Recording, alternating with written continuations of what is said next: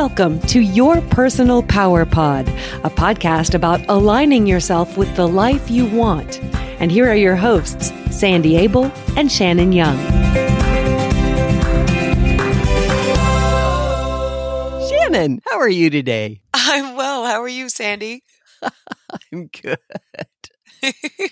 Oh my goodness. We're having technical issues, folks, and we're finally getting it together because we really want to make sure we do this for you. And today's an important episode, so we'll get it done. It is. Today we're taking the opportunity to answer some of your questions, which is great because sometimes it feels like talking into the void when you're doing a podcast like this.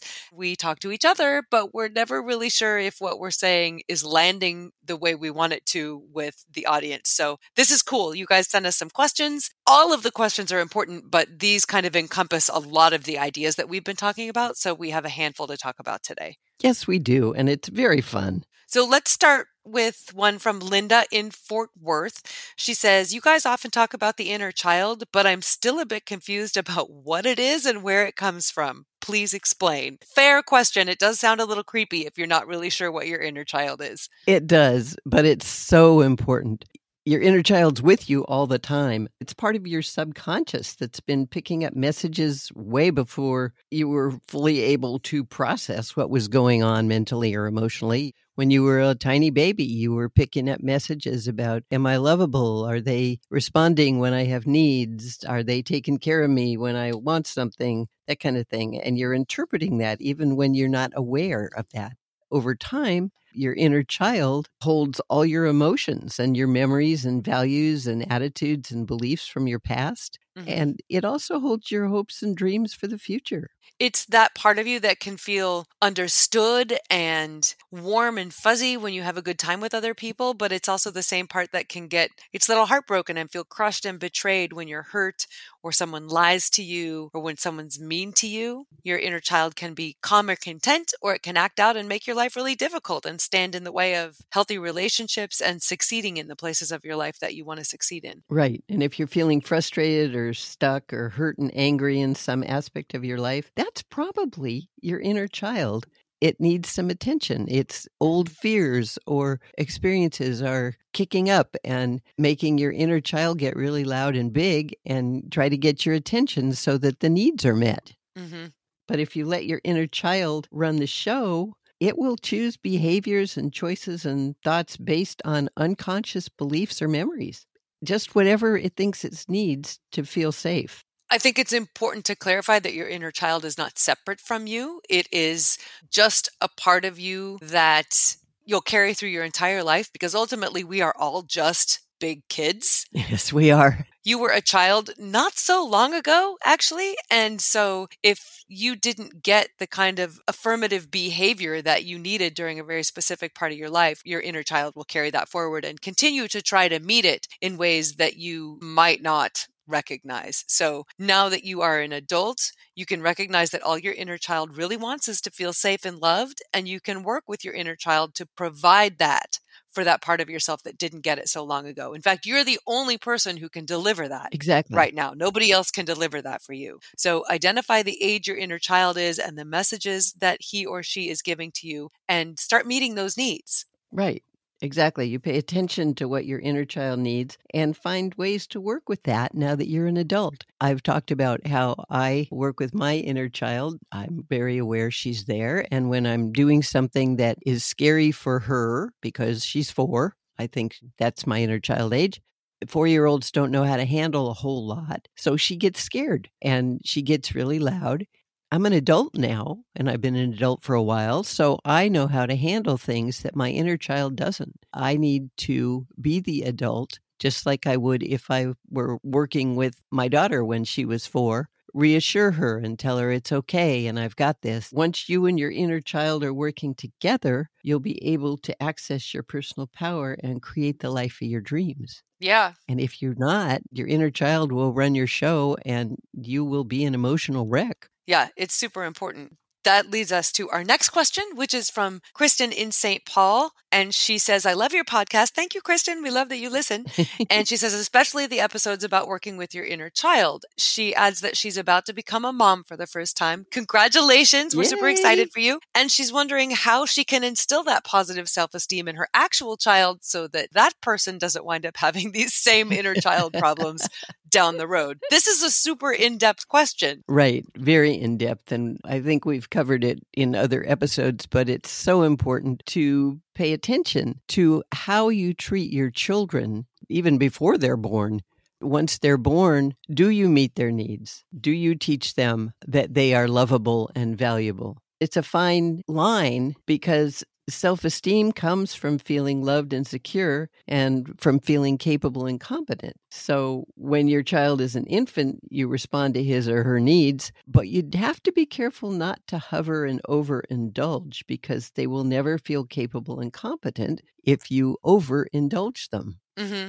As they grow, you want to show them how to do things because that's your job as mom. Right. And then you want to step back and support them in doing those things on their own. Encourage them, appreciate them, let them know you're there, but allow them to do. And sometimes that means allowing them to fail. So don't step in and take over if they're not doing it perfectly. They're going to learn. If they don't get it right the first time, they'll see that and they'll do it differently next time. You have to trust that. And that trusting is part of helping them have healthy self-esteem. Right. And believe in themselves. Yeah. Confidence and self-esteem come from doing, trying, failing, trying again. When your child is learning to walk, if you hold them up the whole time, they're never going to learn to walk. You have to get them started, show them how to do it, and then back away and let them fall.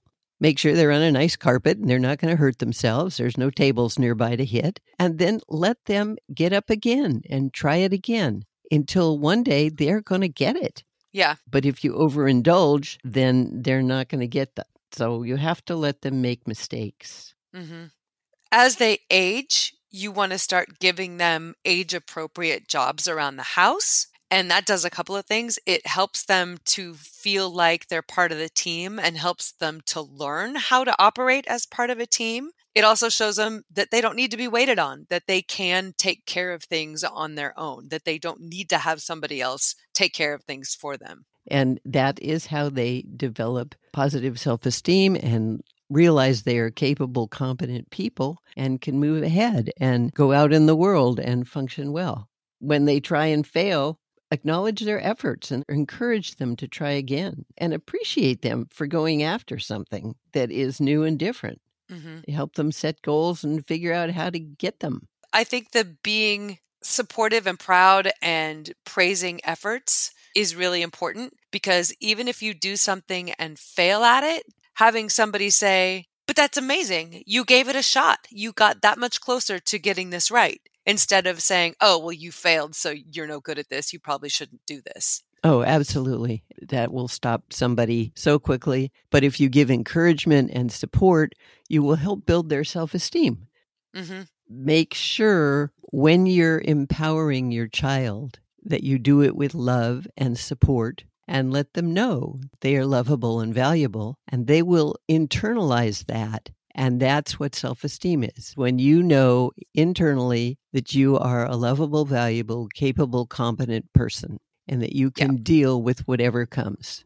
I have an interesting example here of an adult struggling to provide this kind of support for their grandchild in this case. The adult is an artist and has been an artist for all of her life, and she teaches classes on releasing your intuitive artist. Because of that, her grandchild has been raised in that artistic, creative universe, which is really cool. And I think gave her a whole lot of skills she might not have had otherwise, some of which are related to just trusting herself, which is really cool. So at one point, she was at her grandmother's house and they were doing some art stuff and the child wanted to try a new technique. And the grandmother would not allow it and was like, that's not how we do this. And the child said, but you encouraged me my whole life to trust my gut and to experiment according to what my gut said. And now you're telling me that there's only one way to do it. it was so neat to see her backbone, essentially, yes, and her faith in herself not only kick in to allow her to try something new, but to call her grandmother out and say, hey, look, this is what you trained me to do, was to trust myself and try new things. So how can you tell me, no, this isn't the right way to do it? And I thought it was just super cool to watch from an outsider's point of view. Oh, that's wonderful. And it's so cool. And that's what positive self-esteem is you trust and value yourself enough to go out and be yourself in the world. Mm-hmm. And that's a beautiful example. Thank you, Shan. And it was a good lesson for everybody involved. Yes, right. Yes. If you're going to empower somebody, teach them the right way, like her grandmother did, teach them the right values if you're teaching values, teach them to be aware of others if it's something that requires that, but then also teach them that they have the right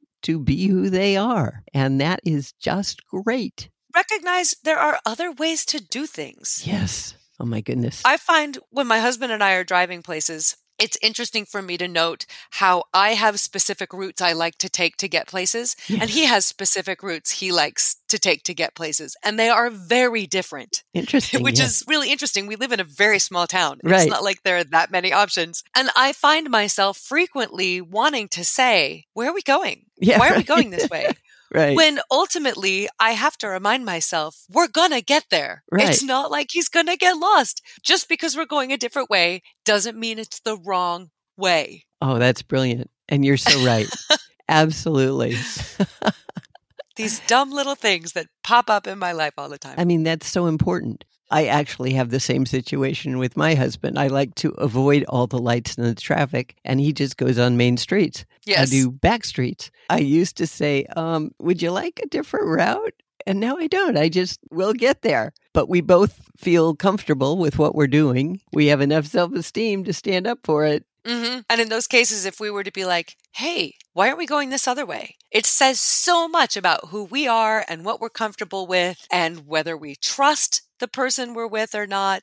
Just being able to shut up and have the conversation internally helps me learn so much about what's going on with me and my need to control and what I'm feeling about what he can do and can't do. And he is a supremely capable being. And so what is this that's going on inside me that says, no, I need somehow to feel in control of something right this minute? Why is that? And there's your inner child. Yeah. Getting big and loud. And fortunately, you know how to tell her to sit down and be quiet.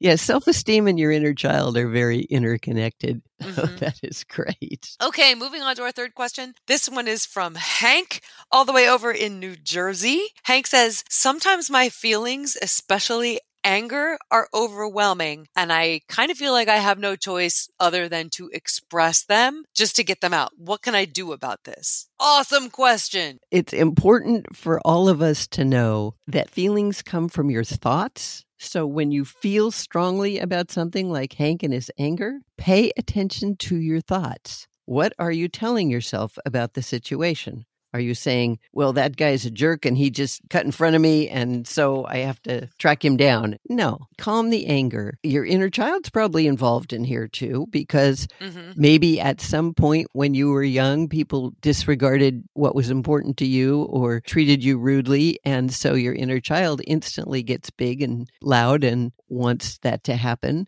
But it's your thoughts that are making it happen. So it's important for you to identify your perception of the situation and see how you're defining it for yourself. Yeah. Is it really what you instantly think it is? Or is there something else deeper going on? Challenge your thoughts and change them from irrational to rational. Do you think that guy who just cut you off in traffic specifically said this morning, hey, that guy right there, I'm going to piss him off today?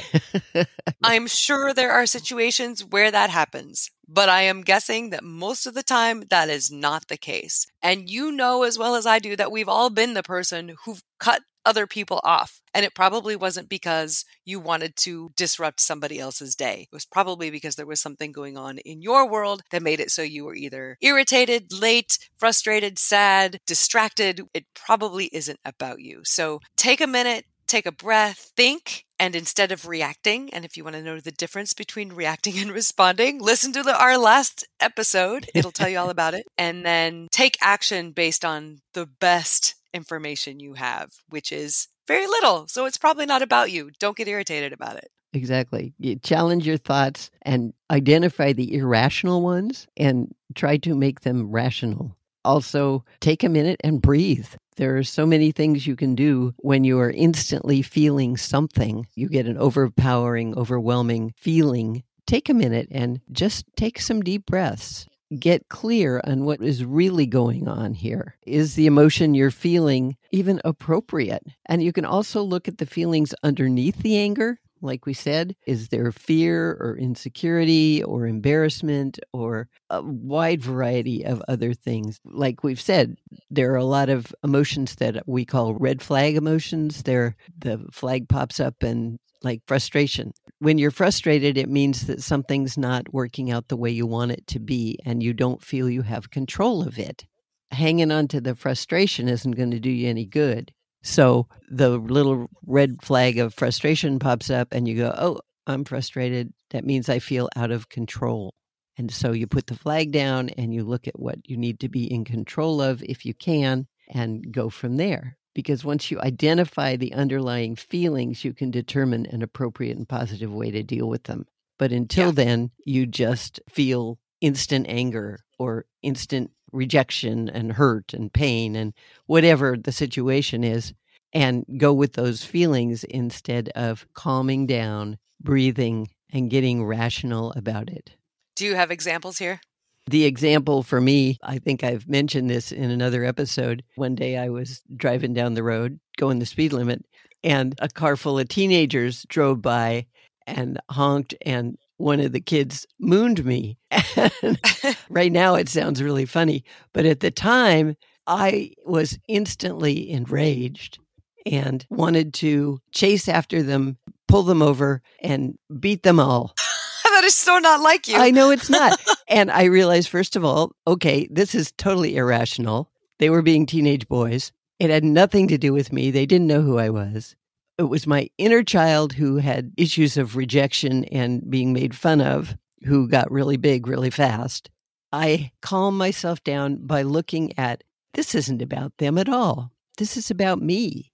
I need to pay attention to what buttons those guys just pushed so that I can deal with my emotions. They don't know or care. They're gone. But if I had responded to my anger and chased them down and run them off the road, it would have been a whole different thing. We would be in prison. Well, there's that. Yes. And I don't want to go there. That's just an example for me in my life about how you can go from being fine to instant emotion, kind of like Hank was talking about, in a nanosecond, and then you have to talk yourself off the ledge. That kind of takes us to our last question we have today, which is from Libby in Eugene. And she says, there are so many mixed messages in the world today about being authentic, but say one wrong thing on social media or in public and you risk being attacked. It is exhausting. I just want to be myself. So how do I get to the place where I don't care what people say? Well, first of all, we're back to self-esteem. Yep. If you are comfortable in your skin, if you know you are a lovable, valuable, capable, competent person,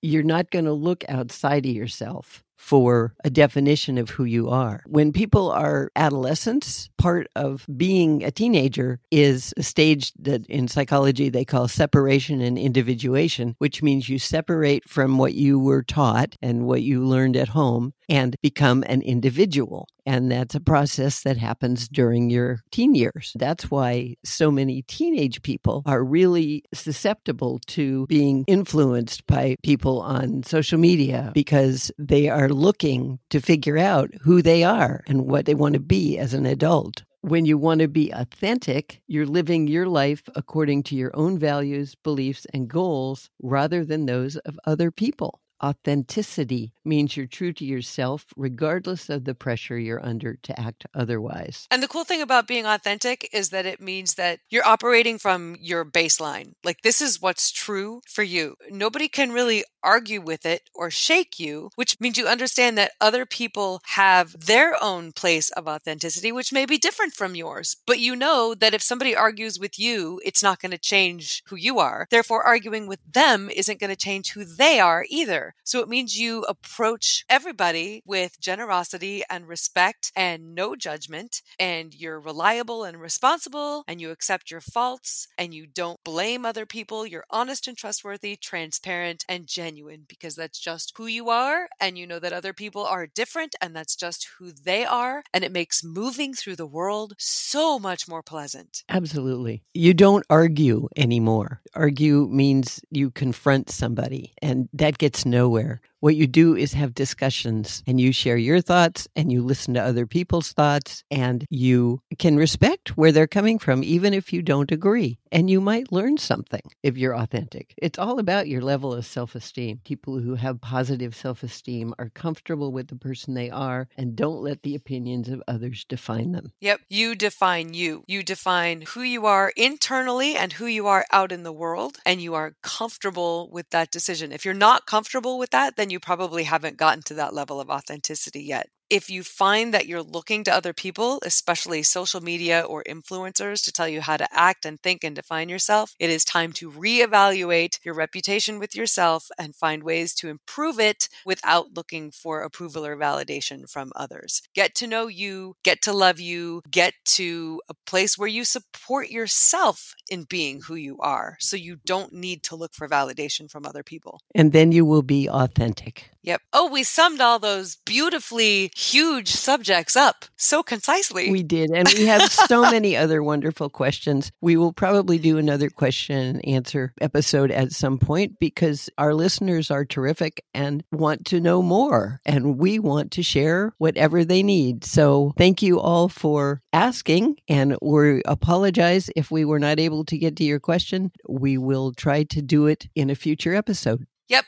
So thank you to all of you for being here for us. We are going to take just a couple of weeks off in between seasons. This is the end of season 2, crazily enough. Yes. And then we'll resume with the start of season 3 in early March. Looking forward to it. If you have any ideas for topics you'd like to hear about, let us know, because we are always in the market for new subjects. Absolutely. This is all about you. What we're doing here is all about you. So we thank you for taking this fun ride with us. We look forward to reconnecting with you in the first week in March. Sounds good. We also want to hear from you, like anytime, whether it's your stories about how self-esteem and personal power affect your life, or again, if you have topics that you want to know more about, let us know. If you feel like it, we'd also love it if you wanted to review our podcast, and you can do that wherever you stream, or you can just visit us at yourpersonalpowerpod.com, click contact, and send us an email directly and just tell us your thoughts.